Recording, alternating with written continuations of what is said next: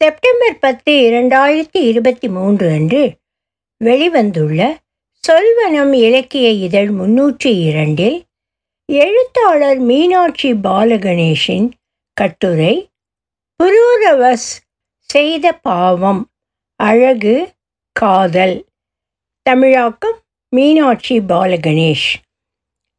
ஒலிவடிவம் சரஸ்வதி தியாகராஜன் பாஸ்டன். அனைவருக்கும் வாழ்வில் ஒரு கனவு குறிக்கோள் இருக்கிறது. அதை எதிர்நோக்கியே நமது செயல்கள் அமைகின்றன எண்ணங்கள் குவிகின்றன. நாம் ஆத்மாவின் விசையால் அதை நோக்கி செலுத்தப்படுகிறோம். புரூரவஸ் அது போன்றே ஊர்வசியை திரும்ப அடைவதையே தன் வாழ்வின் குறிக்கோளாக கொண்டு காடு மலை நாடு நகரம் நதி எனச் சுற்றி அலைகிறான். அவளுடன் கழித்த இன்ப வாழ்வின் எண்ணங்கள் திரும்ப திரும்ப வந்து அவனை அலைக்கழிக்கின்றன. ஒரு உயர்ந்த பதவியை அடைவதும் கல்வியிலோ கலையிலோ சாதனைகள் செய்வதும் தான் விரும்பிய பெண்ணுடன் இன்பமாக வாழ்வதும் சமமாகவே நோக்கப்பட வேண்டும். இதை பெரும்பாலானவர்கள் ஒப்புக்கொள்ள மாட்டார்கள். இங்கு நமக்கு பாரதியாரின் பார்த்த இடத்திலெல்லாம் நின்னை போல் பாவை தெரியுதடி எனும் பாடல் வரிகள் நினைவுக்கு வருகின்றன. கிடைத்த இன்ப வாழ்வு கை நழுவி போயிற்றெனில் ஒரு மனிதனுக்கு அனைத்துமே இழப்புதான். இந்த நிலையில் நாம் பலரை கண்டிருக்கிறோம். சீத்தையை பிரிந்த ராமன் தமயந்தியை பிரிந்த நளன் துஷ்யந்தன் சகுந்தலை மற்றும் இதிகாசங்களிலும் புராணங்களிலும் பலர். பிரிவால் வருந்தி அலையும் புரூரவசை சிறிது நேரம் அப்படியே விட்டுவிட்டு ரிக்வேதத்தில் கூறப்படும் அவர்களது உரையாடலை காணலாமா? ரிக்வேதம். ஓ அங்கே என் துணையானவளே சிறிது பொறு. கடின இதயம் கொண்ட பெண்மணியே சிறிது நேரம் நாம் நியாயத்தை பற்றி பேசலாம். இது போன்ற நமது எண்ணங்கள் கடந்து சென்ற தினங்களில் பேசப்படாதவை நமக்கு நிம்மதியை தரவில்லை. நீர் இவ்வாறு கூறுவதற்காக நான் இப்போது என்ன செய்ய வேண்டும்? நான் உம்மிடமிருந்து முதல் காலையைப் போல் சென்று விட்டேன். புரூரபஸ் நீர் உமது இருப்பிடத்திற்கு திரும்பச் செல்லுவீராக. நான் காற்றைப் போல பிடித்து வைத்துக் கொள்வதற்கு அரிதானவள். அம்பரா தூணை நின்றும் புகழுக்காக செலுத்தப்பட்ட அம்பை போல அல்லது மாடுகளை வெல்ல விரையும் ஒரு புறவி நூற்றுக்கணக்கானவற்றை வெல்வது போல கோழிகளின் தந்திரத்தால் மின்னல் ஒளி வெட்டியது. அந்த சங்கீதக்காரர்கள் கஷ்டத்தில் அகப்பட்ட ஆடுகளைப் போல் கரைந்தனர். தன் கணவனின் தந்தைக்கு உயிரையும் செல்வங்களையும் கொடுத்து பக்கத்தில் இருந்த இருப்பிடத்திலிருந்து அவளுடைய காதலன் விரும்பிய போதெல்லாம் அவள் தனக்கு தேவையான சுகங்களை தரும் வீட்டினை அடைந்தாள். பகலும் இரவும் தன் தலைவனின் அழைப்பினை ஏற்றுக்கொண்டாள். உனது துணையை ஒரு நாளில் நீ மும்முறை அணைந்தாய். இருப்பினும் உனது ஆவலான தழுவல்களை அவள் கல் போல் ஏற்றுக்கொண்டாள். உனது விருப்பங்களுக்கு புரூரவஸ் நான் உடன்பட்டேன். அவ்வாறு நீ எனது உடலுக்கு சொந்தம் கொண்டாடினாய். தோழிகள் சுஜிர்னி ஸ்ரேணி சும்னே அபி சரண்யு கிராந்தினி ஹிரதசாக்சுஸ் இவர்கள் ஒரே உறவினர் தொகுதியாக விரைந்து வந்தனர். ஒளிமிகுந்தவர்கள் கறவை மாடுகள் போல போட்டியிட்டு கரைந்தனர். அவன் பிறந்ததும் அன்னையைச் சேர்ந்து அன்னையர் சேர்ந்து அமர்ந்தனர் நதிகள் தமது தாராளமான கருணையால் அவனை போஷித்தன.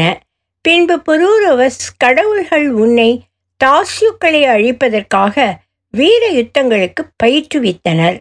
நான் ஒரு அழியக்கூடியவன். தங்கள் உடைகளை விலக்கிய இந்த சுவர்க்க தேவதைகளை எனது தழுவுதல்களுக்காக நயந்து வேண்டிய போது தேரவைகளை தொட்டபோது ஓடும் தேர்க்குதிரைகள் போல பயந்து போன பாம்பினைப் போல் அவர்கள் என்னிடமிருந்து அச்சத்தால் விலகி ஓடினர். இந்த அழிவற்றவர்களை காதலிக்கும் போது அழியக்கூடியவன் அவர்களுடன் அவர்கள் அனுமதிக்கும் வரை உரையாடலாம். அன்னப்பறவைகளைப் போல் அவர்கள் தங்கள் உடலழகை காண்பிப்பார்கள். குதிரைகளைப் போல் அவர்கள் கடித்தும் மென்றும் விளையாடுவார்கள். தரையில் விழும் ஒளி நிறைந்த மின்னலை போன்றவள் எனக்கு நீரினின்றும் அருமையாக பரிசுகளை கொண்டு வந்தாள். இப்போது வெள்ளப்பெருக்கிலிருந்து ஒரு பலவானான இளமையான மாவீரன் பிறக்கட்டும். ஊர்வசி தனது ஆயுளை என்றென்றைக்கும் நீட்டிக்கட்டும். உனது பிறப்பு என்னை உலகாயுதமான பால் தரும் உறவுகளுடன் ஒன்றாக சேர்ந்து அருந்த வைத்தது. இந்த ஆற்றல் புரூரவஸ் நீ எனக்கு அருள் செய்தது. எனக்கு தெரியும் உன்னை அன்றே எச்சரித்தேன். நீ அதனை கேட்கவில்லை. என்ன சொல்கிறாய்? உன்னிடம் ஒன்றுமில்லாத போது? எப்போது அந்த மகன் பிறந்து தன் தந்தையை தேடி வருவான்? துயரப்படுபவன் போல அவன் முதலில் அவனை அறியும் போது அழுவானா? பொருத்தமான மனைவியும் கணவனையும் எவர் பிரிப்பர்? நெருப்பு உமது துணையின் பெற்றோரிடம் ஒளிரும் போது அவன் கண்ணீர் வழிக்கும்போது நான் அவனை ஆறுதல் படுத்துவேன். அவன் தன்னை அக்கறையாக காக்கும் கருணைக்காக அழவோ கண்ணீர் சிந்தவோ மாட்டான். எது உம்முடையதோ நம்மிருவரிடையேயும் உள்ள அதனை நான் உனக்கு அனுப்புவேன். முட்டாளே நீ வீடு திரும்பிச் செல். நீ என்னை வெற்றி பெற்றடையவில்லை. உமது காதலர் இன்று நிரந்தரமாக விரைந்து சென்று விடுவார். திரும்பாமல் தேடியபடி தொலைதூரத்திற்கு அவனுடைய படுக்கை அழிவின் மார்பில் கிடக்கட்டும். பின் அவனை ஆங்காரமான உயிர் வேட்டையாடுகின்ற ஓநாய்கள் கடித்து குதறட்டும். வேண்டாம் இறக்காதே புரூரவஸ் மறைந்தும் போகாதே. கெட்ட ஓநாய்கள் உன்னை சாப்பிட வேண்டாம். பெண்களுடன் உண்மையான நெடுநாள் நட்பு நிலைக்காது. கழுதை புலிகளின் இதயமே பெண்களின் இதயமாகும். மனிதர்களில் ஆண்களிடையே நான் மாற்று வடிவங்களில் சென்று குறுகிய காலம் தங்கிய போது நான்கு இலையுதிர் காலங்கள் இரவுகளை அவர்களிடையே கழித்தேன். ஒவ்வொரு நாளும் ஒரு துளி வெண்ணெயை சுவைத்தேன். இப்போதும் கூட நான் அதில் திருப்தி அடைகிறேன். நான் அவளுடைய சிறந்த காதலன். என்னை சந்திக்கும்படி யார் காற்றை நிரப்பி பிரதேசங்களை அழைக்கிறாளோ அந்த ஊர்வசியை அழைக்கிறேன். கடமை உணர்ச்சியால் கொண்டு வரப்பட்ட பரிசு உம்மை நோக்கி வரட்டும். திரும்பி நீவீர் எம்மிடம் வருவீராக. எனது இதயம் பரிதவிக்கின்றது. இவ்வாறு கடவுள்கள் உம்மிடம் பேசுகின்றனர். ஓ இளையின் புதல்வனே இறப்பு உம்மை உண்மையாக தனக்கு உடையவனாக கொண்டுள்ளது. உனது புதல்வர்கள் நைவேத்தியம் கொடுத்து கடவுள்களுக்கு தொண்டு செய்வார்கள். நீ சுவர்க்கத்தில் மகிழ்ந்திருப்பாய். இது ஆங்கில மொழியாக்கத்திலிருந்து என்னால் தமிழ் மொழியாக்கம் செய்யப்பட்டது. இதிலிருந்து தெரிந்து கொள்வது என்னவென்றால் புரூரவஸ் என்னும் மாவீரன் கடவுள்களுக்கு உதவுவதற்காக படைக்கப்பட்டவன். ஊர்வசியுடனான அவனுடைய காதல் வாழ்வு கால வரம்பிற்குட்பட்டது அவளை திரும்ப அடைய அவன் இறந்து சுவர்க்கவாசியாக வேண்டும். ஆகிறான் பெண்களின் காதல் நிலையானதல்ல என அக்காலத்தோர் கருதினர். இன்ன பிற என்பதே. ஸ்ரீ அரவிந்தர் தமது இந்த நீண்ட கவிதையை ரிக்வேத பாடலான இதை தழுவியே படைத்துள்ளார் என்பது ஆச்சரியம் விளைவிக்கவில்லை. ஏனெனில் அவர் சாத்திரங்களையும் வேதங்களையும் உபனிஷத்துக்களையும் கரை கண்டவர் எனலாம். நண்பர் திரு ராய செல்லப்பா முதலில் எனது மொழியாக்கத்தை பற்றிய தமது கருத்தை பதிவு செய்தபோது ஸ்ரீ அரவிந்தர் தன் ஆன்மீக தேடலின் ஆரம்ப நாட்களில் மனிதன் மாமனிதனாக உயர முடியும் என்ற கோட்பாட்டை எப்படியாவது தன் கவிதைகளில் கொண்டு வந்து விட வேண்டும் என்ற உந்துதலோடு எழுதிய பல கவிதைகளில் ஊர்வசியும் ஒன்று என்று கூறுகிறார். ஒருமித்த சிந்தையோடு ஒரே குறிக்கோளை நோக்கி நகரும் வாழ்க்கை புரூரவசினுடையது.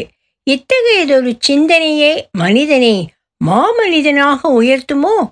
கவிதையை கண்டபின் இன்னும் சிறிது விவாதிப்போம்.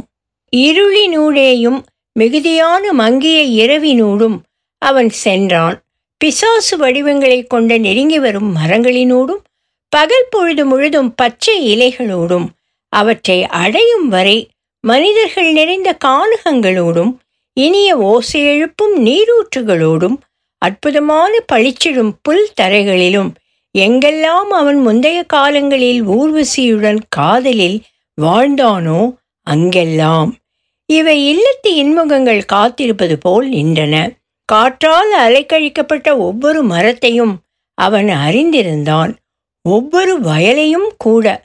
ஓசையிடும் ஒவ்வொரு நதியையும் அதற்கே உரிய ஓசையாலும் அதன் தனிப்பட்ட நீரோட்டத்தினாலும் வேறுபடுத்தி அறிய அவனால் இயலும். இந்த சந்தோஷமான நிழல்களில் அவர்கள் கிடந்தனர். கரங்களில் அணைந்து முணுமுணுத்தபடி உச்சிப்பொழுதின் புனிதமான ஓசைகள் இன்னும் ஒலிக்கும். இந்த பாதி ஒளிரும் சோலைகளில் இவை அவளுடைய பளிச்சிடும் அழகு ஜுவலிக்கும் நதிகள். அங்கு வெளிகளிலும் காடுகளிலும் அலைந்து திரிந்தவன் அவளால் நிறைந்திருந்த ஒவ்வொரு பரிச்சயமான இடத்திலும் பேசினான் கரைகளிலும் நினைவில் நிற்கும் மரங்கள் அருகிலும் நின்று தாமதித்தும் ஓ புனிதமான அத்திமரமே உனதடியில் அவள் நின்று தாமதித்து அவளுடைய கூந்தற் கற்றைகளிடையே யோசித்தவாறும் அவள் கண்கள் இனிமையானதாக ஆழ்ந்த சிந்தனையில் இருந்தன. ஆ ஓ இனிமை நிறைந்த நிழலே நீ அவளுடைய பாதங்களின் ஒளியை உணர்ந்திருப்பாய். ஓ குளிர்ந்த அடர்ந்த பசிய தங்குமிடமே சரியான இடம். அந்தோ பூமிக்கு கேடு விளைவிக்கும் கிளைகள் அனைத்தும் மலர்களுடன் எங்கவள் கிடந்தாள் கரங்களை உயர்த்தியவாறு என்னை பார்த்து புன்னகைத்தபடி மலர்கள் அனைத்தும் சொரிந்தன. அவள் இதழ்கள் கண்கள் திறந்த மார்பகங்களின் மீது. இங்கொரு ரகசிய துவாரத்தில் அவள் காத்து நின்றாள் குறுகலான அந்தி வெளிச்சத்தில். அவளைச் சுற்றிய அனைத்தும் பசுமையாக மாயமானதொரு ரகசியமாக பனியால் நனைந்து மரகத பசிய உலகிற்கு ஒரு பாதி அழைப்பு போல ஓ நதியே உன்னிடமிருந்து அவள் காட்டின் வெட்ட வெளிக்கு நகர்ந்தாள். சுவாசித்தபடி ஈரமாக ஆடையின்றி புதியதாக மழையில் நனைந்த ஒரு மலர் போல நீ பெரும் புனித காட்டு வழியே கண்டாய் அவளின் குழந்தை மீது தாய்மை சிந்தும் முகத்தை. பின்பு நிறுத்தி அவன் காத்திருப்பான். உற்று கேட்டான். அவளை எதிர்பார்த்து ஆனால் அனைத்தும் அமைதியே. ஏதேனும் ஒரு பறவை அதன் பழிச்சிடும் சிறகுகளால் பாய்ந்து பறக்கும் அல்லது ஒரு சாம்பல் நிற பாம்பு ஒளி நிறைந்த இலைகளோடு ஊர்ந்து செல்லும். இவ்வாறு திரிந்தபடி ஒவ்வொரு அக்கறையுள்ள இடத்திலும் பழைய மறந்து போன காட்சிகள் எழும்போது புதுப்பித்தபடி சுடரின் பின் சுடரென அவனது எண்ணத்தில் நட்சத்திரங்கள் இரவில் திரும்புவது போல் இவ்வாறு தன் இதயத்திலிருந்து எங்கு அவை மூடிக் கிடந்தனவோ பழைய இனிய நிகழ்வுகள் அவன் கண்முன் வாழ்ந்தன. இவ்வாறு திரும்ப அழைத்து நிச்சயமற்ற மனோநிலையையும் குறுகிய பொழுதுகளில் அவள் முகத்தையும் வினோதமான அழகாக காணும் தற்காலிகமான தோற்றங்களையும் சந்தோஷங்களையும் உள்ளத்தை விடுதலை செய்யும் சிறு மகிழ்ச்சி தருணங்களின் கண்ணீர் படலங்களையும் அவன் உண்மையாக உருவாக்கி கொண்ட கனவுகள் அவளுடைய உடலை பற்றி மிகவும் பாதிக்கப்பட்டதனால். எப்போதும் ஒரு குறைபாடுள்ள எண்ணம் அவனுக்கும் அந்த ஆவல் மிஞ்சிய வெற்றிக்கும் இடையே புகுந்தது. ஆகவே அவன் கடைசியில் திருப்தியின்றி முணுமுணுத்தான். அவள் இங்கு இல்லை. ஒவ்வொரு மாயமான வெளியும் சூரிய ஒளியால் பிரகாசமான புல் தரைகளும் அவளை பற்றியே உயிர்த்து அவள் இருப்பினால் சிரிப்பது போல் இருப்பினும் நான் அவளுடைய கை கால்களையோ முகத்தையோ காணவில்லை. இருப்பினும் கனவு கண்டு அதாவது நிச்சயமாக நான் தடுக்க வேண்டும். அவளுடைய நிலையற்ற கால்களையோ அல்லது அவளை ஆடையினை பிடித்து பற்றி கொள்ள வேண்டும். ஓ அவள் ஒரு காலத்தில் இவற்றின் ஒளிமிகும் ஆத்மாவாக இருந்தாள். அவள் உடலில் வேனிலும் வசந்தமும் வாழ்ந்தன. விதையும் மலர்தலும் பழுத்தலும் உதிர்தலும் வனத்தினுடையதும் பள்ளத்தாக்கினுடையதும் ஆகிய அழகை மறைத்தும் சூரிய ஒளிப்படும் பிரதேசங்களில் வாரி இறைத்தும் எல்லா மலர்களையும் சிரிப்பையும் எல்லா சந்தோஷமான தருணங்கள் மற்றும் பூமியின் அழகான அனைத்து காம மிகுந்த வழிமுறைகள் அனைத்தும் அவளாயிருந்தாள் ஆகவே அவை தற்போது அவளால் விட்டு செல்லப்பட்ட அவளது ஆடைகளாக காணப்படுகின்றன. ஆகவே ஓ கடலை நோக்கிச் செல்லும் நதிகளே ஓ காடுகளே நீங்கள் எனது நம்பிக்கையை வீணாக்கி விட்டதனால் நான் உங்களிடமிருந்து விலகி கொடூரமான ஜொலிக்கும் கணவாய்களிடை சென்று அவளை கொடுமையான மலைகளின் மீது தேடப் போகிறேன். இவ்விதம் வடதிசையில் வீசிய நம்பிக்கை புயல் சிதைந்து ஒரு வீரன் தானே முடியெழுந்து புதூரவஸ் எரியும் சமவெளிகளிலும் சைவாலிக் மலைகளின் வாயில்களோடும் விரைந்து சென்றான். குறைவான உயரங்களுக்கு எங்கும் அதிகம் தங்காமல் ஆக்ரோஷமான எண்ணங்கள் அலைக்கழித்த வண்ணம்.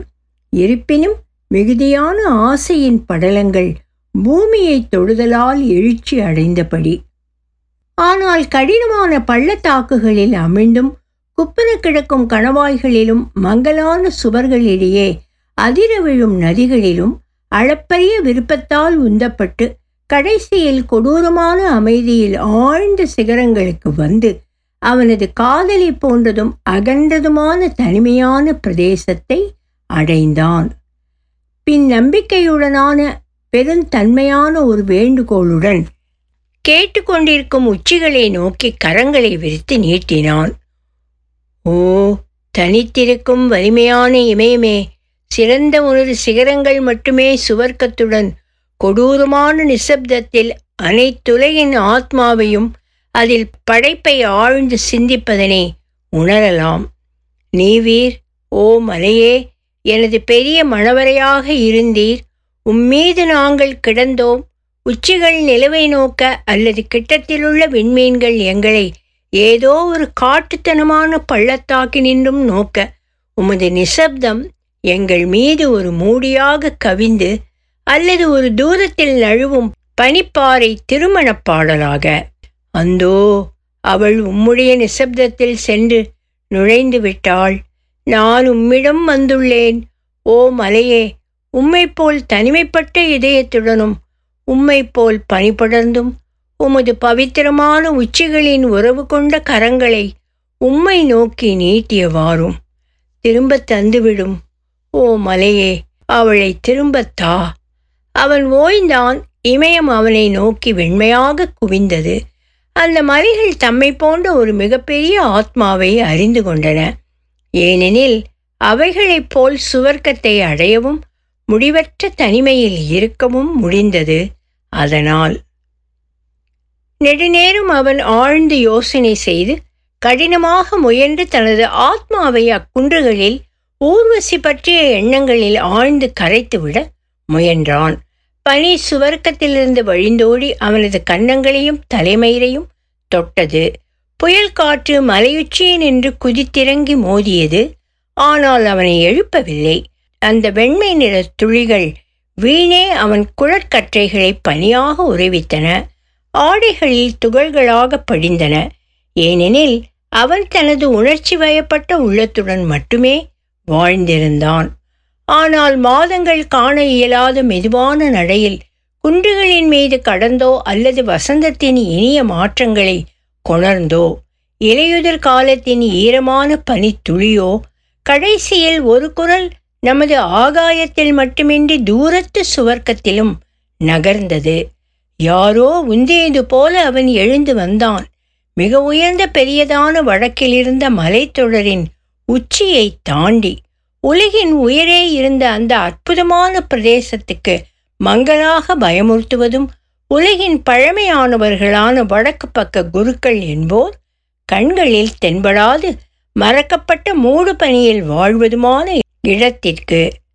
மூடு பணியூடே அவன் நகர்ந்து காணாத நகரங்களை உணர்ந்தும் சப்தங்கள் ஒன்றையும் கேளாமல் ஆனால் எல்லையற்ற சம்பிரதாய வாழ்க்கையானது அவனை சுற்றிலும் படபட என இயங்க பழமையான கனவுகளுடன். ஏனெனில் அவ்வாறு அவன் செல்லும்போது பழைய இராஜாங்க சிந்தனைகள் மேலெழும்பின. அவ்வாறு விரைந்து முன்னோக்கும் முகங்கள் துவக்கங்கள் நிலைப்பாடுகள் பெரும் ராஜ்யங்கள் பெரும் ஆர்வத்தால் எழுந்த படைப்புகள் ராஜரீக முனைப்புகள் அனைத்தும் கல்லில் உருக்கொண்டன. கடைசியில் பனிப்படலம் தூரத்தை உருள அவன் தனக்கு கீழே பழங்காலத்திய பாறைகள் பள்ளத்தாக்கினுள் துருத்தி கொண்டிருக்க வானலாவ உயர்ந்து அகலமான கவனத்துடன் படைக்கப்பட்ட மாடங்களையும் எண்ணற்ற அகன்ற கோட்டை பகுதிகளையும் ஒளியேற்ற அவற்றிலேயே மாண்புறு கண்களுடன் மூதாதையர் வெற்றி நடை பயிலுவர்.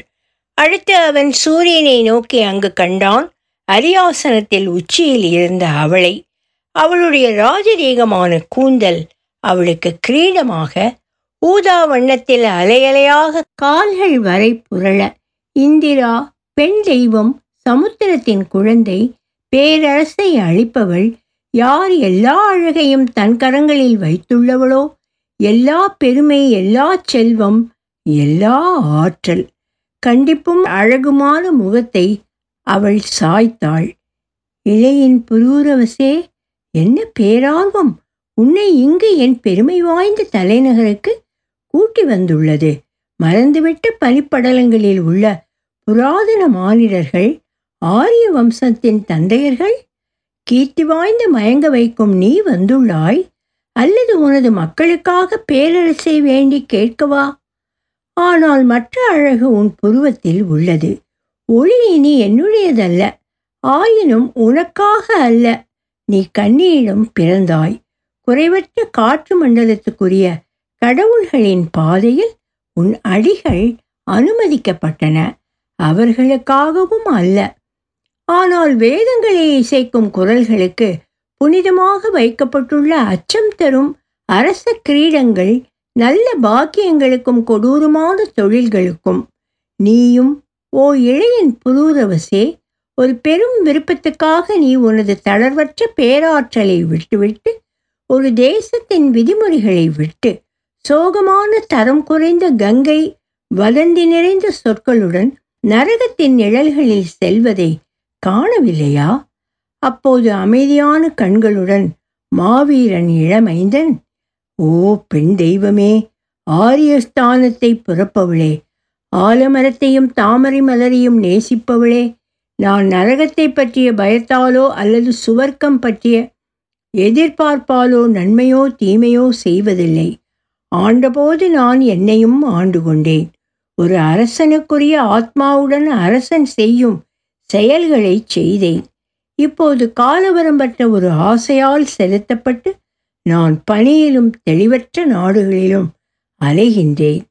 அப்போது இசைக்கும் குரலில் லக்ஷ்மி அவனிடம் கூறினாள் சந்திரனிலிருந்து உதித்தவனே உனது கொள்ளுப்பாட்டனின் தவறு உன்னிடம் இன்னும் வாழ்கிறது. ஆனால் உனது காதல் ஏகமனதான பெருமை உடையது சந்தேகமில்லாமல் நீ உனது பெருவிருப்பங்களை அடைவாய். ஆனால் நீ எதிர்காலத்தை முடமாக்கிவிட்டு ஆரிய வம்சத்து மக்களின் கிரீடத்தை விலக்கிவிட்டாய். ஏனெனில் எதிர்காலத்து ஊர்களான யானைகளின் நகரமான ஹஸ்தினாவிலும் இந்திரபஸ்தத்திலும் இளையின் மகன்கள் அரசாளுவர். எனது மக்களை ஒரு செங்கோலின் கீழ் கொண்டு வந்து கடைசியில் அவர்கள் ஆற்றல் அதீதமான அழகில் விழுந்து விடும்படி உனது பாவம் புரூரபஸ் அழகும் காதலும் ஆகும். இந்த புனிதமான பூமி அசுத்தமான பிடியில் அகப்பட்டு மற்ற கரைகளில் உள்ள காட்டு மிராண்டிகளிடம் சரணடைந்து விடும் அவள் நிறுத்தினாள் அந்த நிலையுணராத பனிமூட்டம் கீழ் இறங்கியது ஆனால் அந்த வலிமை வாய்ந்த கிரீடம் இழந்த மாவீரன் புரூரவஸ் கிழக்கை நோக்கி தனது பெரு விருப்பத்தை பற்றி கனவு கண்டபடி உறக்கத்தினின்றும் எழுந்தவன் இரவினுள் புகுவது போல அலைந்தான். விண்மீன்களின் கீழே கருத்த இடங்களில் நகர்வது போல தனது கால்களை அறியாமல் அவை எங்கே தன்னை செலுத்துகின்றன எனவும் அறியாமல் ஆனால் காண இயலாத ஒரு விசைக்கு பயந்து அவனுடன் நடந்து அவனது தப்பாத அடிகளை ஒரு விசித்திரமான காட்டினுள்ளோ அல்லது மெலிந்ததொரு மலை பிரதேசத்திலோ செலுத்தி அங்கே அவன் விழித்தெழ ஆத்மாவிலான ஒரு பேரச்சத்துடன் வினோதமான இடங்களின் அயலாருக்குரிய நடுக்கத்துடன் இவ்வாறு தெளிந்தான் புரூரவஸ். அறிவியலாததோர் ஆற்றல் அவனை செலுத்த. தனிமையும் இழப்பும் அதனால் ஏற்பட்ட தாங்குனா துயரமும் புரூரவசை முற்றும் பித்தனாக்கிவிடவில்லை. ஒரு அரசனாக நாட்டிற்கும் குடிமக்களுக்கும் உண்டான கடமைகளிலிருந்து அவன் வழுவவில்லை. ஆனால் ஒரு நடைப்பிணம் என்பார்களே அதுபோல செயல்பட்டான். அவனே ஓரிடத்தில் கடலின் குழந்தையான இந்திரா எனும் பெண் கடவுளிடம் நான் நரகத்தை பற்றிய பயத்தாலோ அல்லது சுவர்க்கம் பற்றிய எதிர்பார்ப்பாலோ நன்மையோ தீமையோ செய்வதில்லை. ஆண்டபோது நான் என்னையும் ஆண்டு கொண்டேன். ஒரு அரசனுக்குரிய ஆத்மாவுடன் அரசன் செய்யும் செயல்களை செய்தேன் என்கிறான். எத்தகையதொரு அறிவுபூர்வமான சிந்தனை செயல். தன்னிலை பிறழாததோர் உயர்ந்த ஆத்மா பேரரசன். அதனால்தான் கடவுள்களும் இந்திரனும் மற்ற அரக்கர்களுடன் போரிட அவன் உதவியை அவ்வப்போது நாடுகின்றனர் போலும். தன் நியாயமான விருப்பங்கள் அனைத்தும் நிறைவேறிவிட்டால் மனிதன் நிச்சயம் மாமனிதன் ஆகின்றான். இறப்பினில் சுவர்க்கத்தை அடையும் போது அல்ல நியாயம் என்பது உலகத்தோர் எண்ணப்படியானது. தேவலோகத்தின் நியாயங்கள் முற்றிலும் வேறானவை என அரவிந்தர் இக்கதையில் நமக்கு உணர்த்துகிறார்.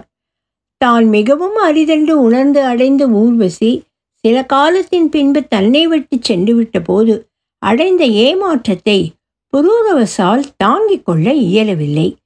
தனது மாவீர தன்மைக்கு அதனால் பங்கம் வந்துவிட்டதென எண்ணுகிறானா? அரவிந்தர் சுட்டும் சில கூற்றுகள் என்ன சொல்கின்றன? கடல் தேவதை அவனிடம் சொல்கிறாள் உனது பாவம் அழகும் காதலும் ஆகும். எது எப்படி? சுவர்க்கத்தில் வாழ்பவர்கள் வாழ்க்கையை ரசிக்கலாம். ஆடல் பாடல் அழகிய மங்கையர் முதலியவற்றுடன் இது பாவம் அன்று. மானிடனான புரூரவு செய்தது பாவம். அழகினை கண்டு காதல் கொண்டது பாவம் எனில் அது அழகும் காதலும் மானிடருக்கு மறுக்கப்பட்டதா என்ன?